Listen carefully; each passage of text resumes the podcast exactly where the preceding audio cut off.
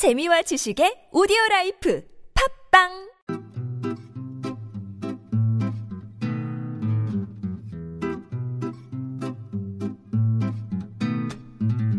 TBS 아나운서 팀과 한국어 천재가 함께하는 쉬운 말 바꾸기 운동.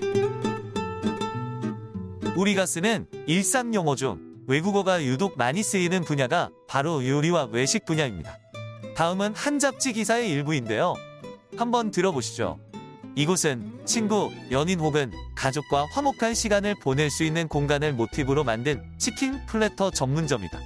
Platter의 noodle 떡볶이가 눈에 띄는데 로제, 카르보, 매운 떡볶이 세 가지 맛 중 취향에 따라 선택할 수 있다.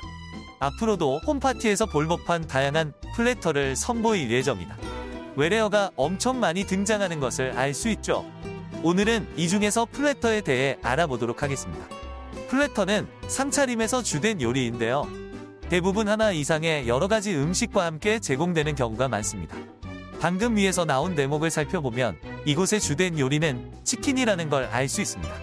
치킨과 함께 다양한 음식이 곁들여지는군요. 이 platter란 말은 모둠 접시로 쓸수 있습니다. 요리 이름을 외국어로 쓴다고 해서 고급스러워 보이진 않습니다.